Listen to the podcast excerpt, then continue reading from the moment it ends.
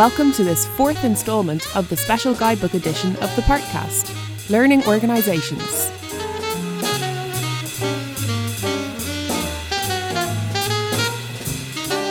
The special edition Partcast brings Part's organisational change supporting our children and families guidebook to life. This instalment will be hosted by Matt Hollingshead.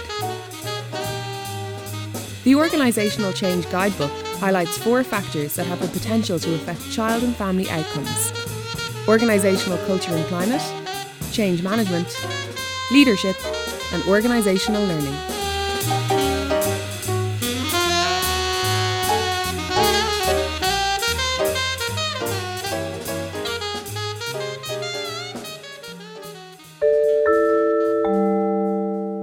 Learning Organizations A Vehicle for Supporting Organizational Change.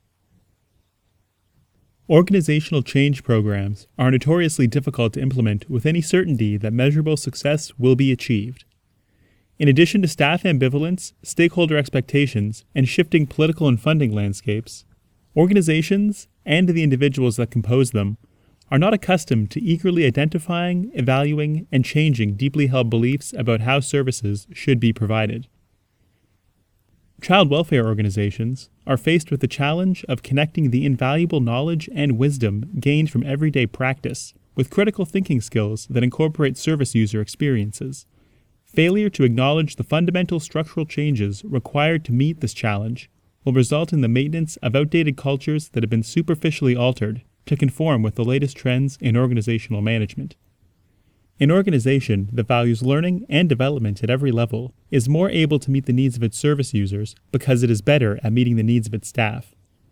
The concept of the learning organization can provide a roadmap to highlight ways in which links between traditional practice knowledge and continuous learning can be forged through collective collaboration, creative thinking, and strategic action. Learning organizations versus organizational learning. The learning organization literature uses a number of interchangeable terms to describe different aspects of the change process and desired outcomes. In order to avoid confusion, it is worth defining and explaining the relationship between the concepts of learning organizations and organizational learning. Learning organizations Learning organizations rely upon the continuous improvement and learning of their individual members. They encourage an organizational culture that inspires individuals to voluntarily meet personal learning goals while simultaneously meeting the learning, development, and service goals of the organization itself. They support group processes that value the participation of individual members as organizational goals are defined Learning organizations are able to adjust and reshape organizational goals and behaviors as new information and knowledge are acquired. They encourage the unimpeded transfer of knowledge between their departments, teams, and individual members. Organizational learning. Organizational learning describes the set of formal and informal processes, policies, and procedures that an organization can follow in order to improve its actions and outcomes based on a continuous struggle to utilize new knowledge. It is interactive and decentralized, creating opportunities for all members to increase individual and organizational capacities through the sharing of best practices and other useful knowledge. Organizational learning is supported by a culture that values distributed, multi leveled, and ongoing learning processes within the workplace and outside of it. Individual learning, although a necessary feature of the learning organization, cannot contribute to an organization's growth and development without mediation through a collective process of knowledge translation. Where learning organizations are concerned, individual learning does not refer exclusively to traditional models of training or education. Key characteristics of learning organizations 1. Continual self improvement. Individuals are the cornerstones of learning organizations. An organization cannot grow unless its individual members are committed to continuous learning and self improvement. Members of learning organizations are required to take personal responsibility and cultivate attitudes of lifelong learning in order to stay on top of developing trends in professional knowledge and skill. They are also expected to share their knowledge with their peers and with the organization as a whole. The commitment to ongoing personal and professional development and learning is based on a sense of personal vision that guides and motivates self improving action. 2.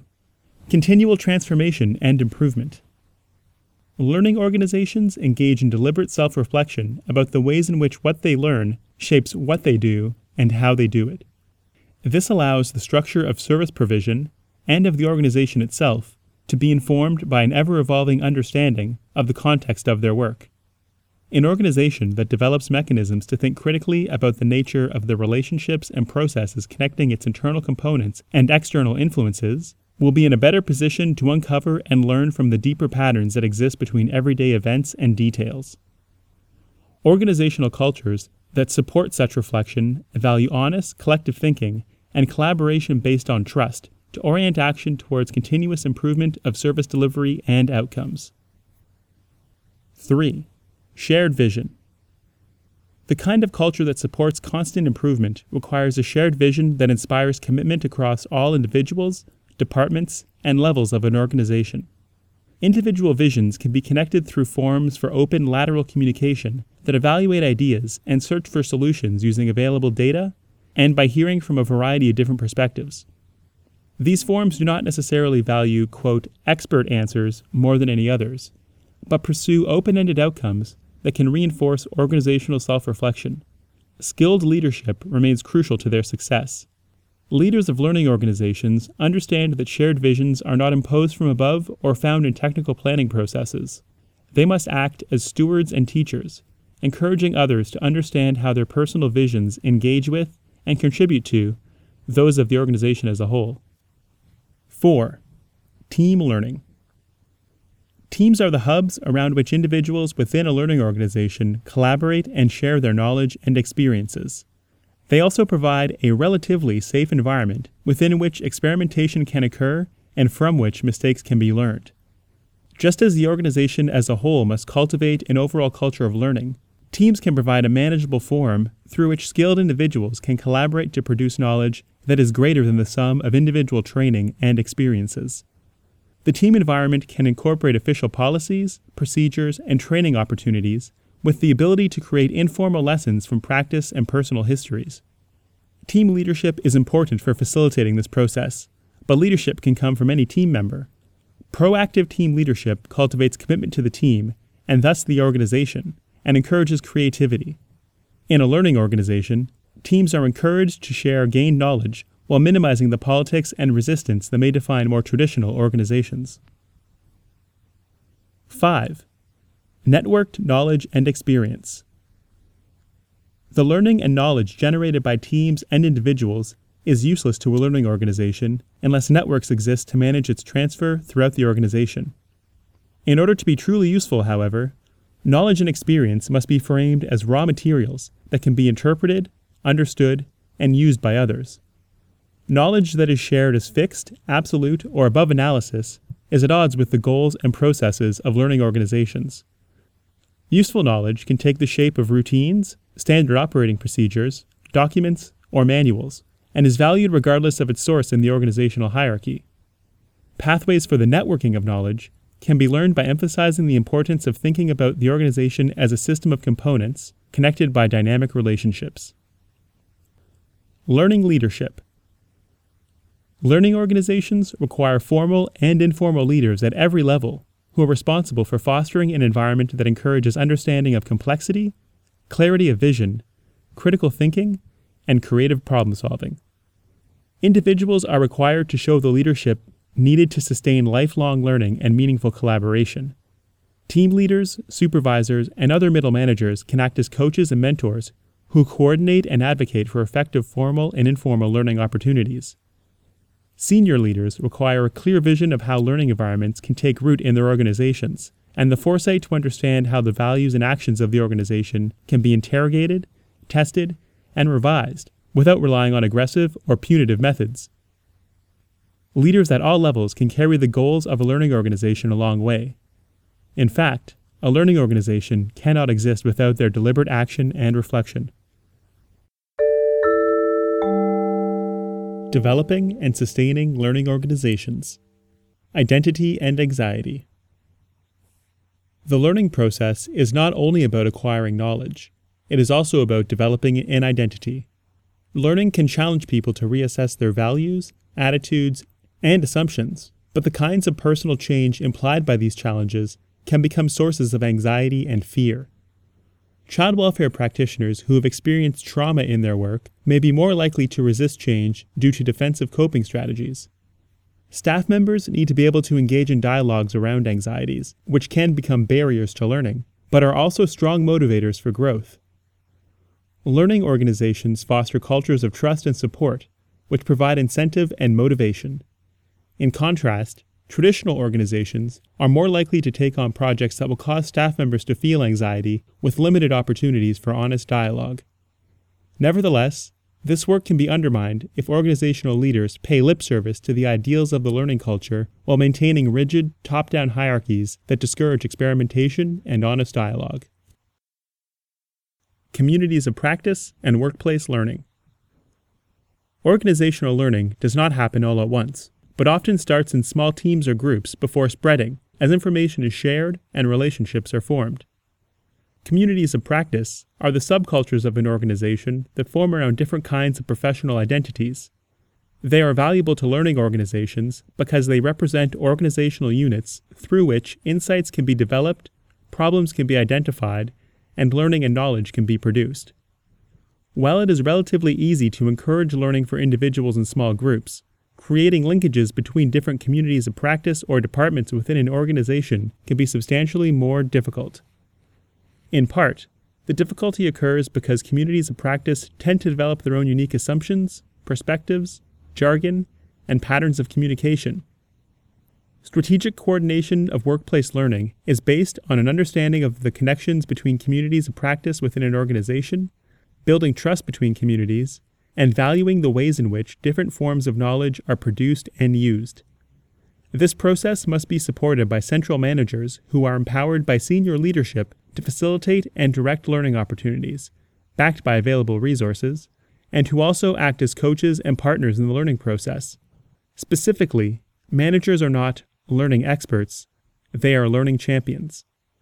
The transfer of learning and knowledge across communities of practice can take place informally, but can also be encouraged by formal structures such as rotation of staff through different teams, planned information sharing events, and policies and procedures.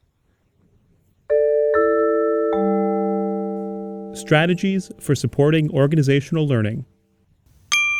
Experiential learning enriches role performance with instruction from supervisors, peer support, experimentation, and the use of internal and external evaluation data. Can be formally coordinated and integrated into professional development plans, or completely unexpected and incidental to regular practice. Can stand as an alternative to a program of traditional training. Uses the PART guidebook critical thinking for child welfare practitioners during team meetings to promote critical thinking and case management strategies. Collaborative teamwork and projects represent a more egalitarian method of decision making that incorporates the experiences and perspectives of staff members from different organizational levels and backgrounds. Can enhance the productive potential of teams by drawing upon a more complete range of expertise, knowledge, and creativity requires commitment to educational opportunities that can provide practitioners and managers with a well rounded professional experience. May be extended beyond the organization's boundaries to draw on learning from community partners. Learning as a work incentive. Provide staff members with the freedom to determine and pursue their own learning requirements. Attracts and retains quality staff members by making a range of learning and development opportunities available.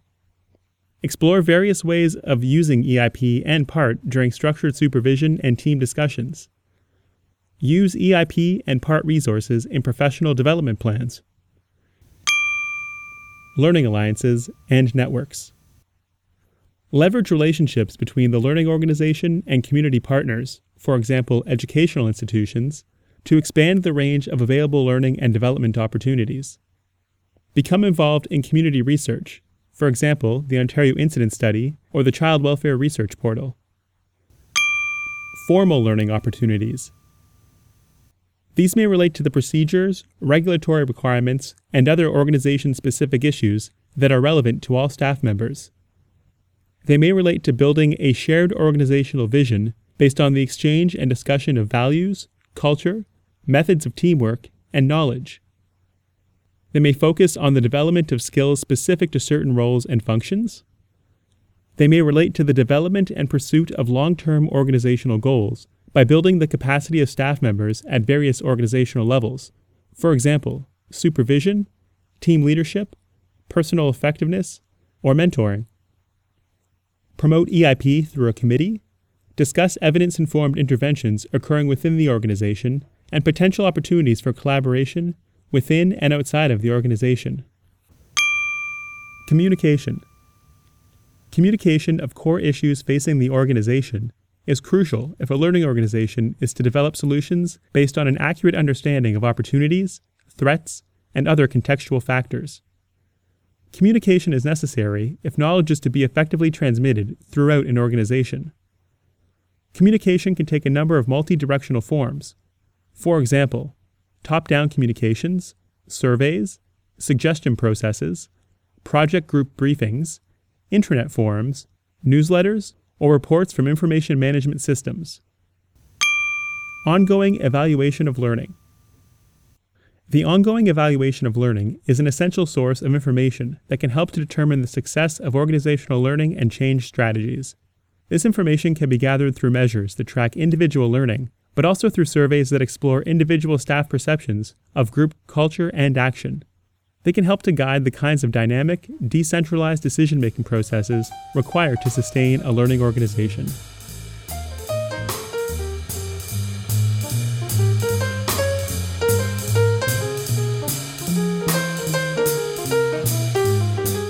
You have been listening to the fourth instalment of the special guidebook edition of the Partcast Learning Organizations.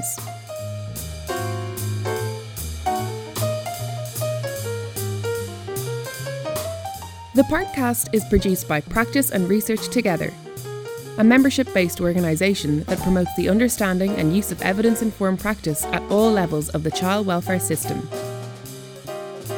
For more information about this special edition, the Partcast, or Practice and Research Together, please visit www.partcanada.org.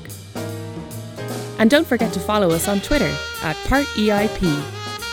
That's P A R T E I P. Thanks for listening.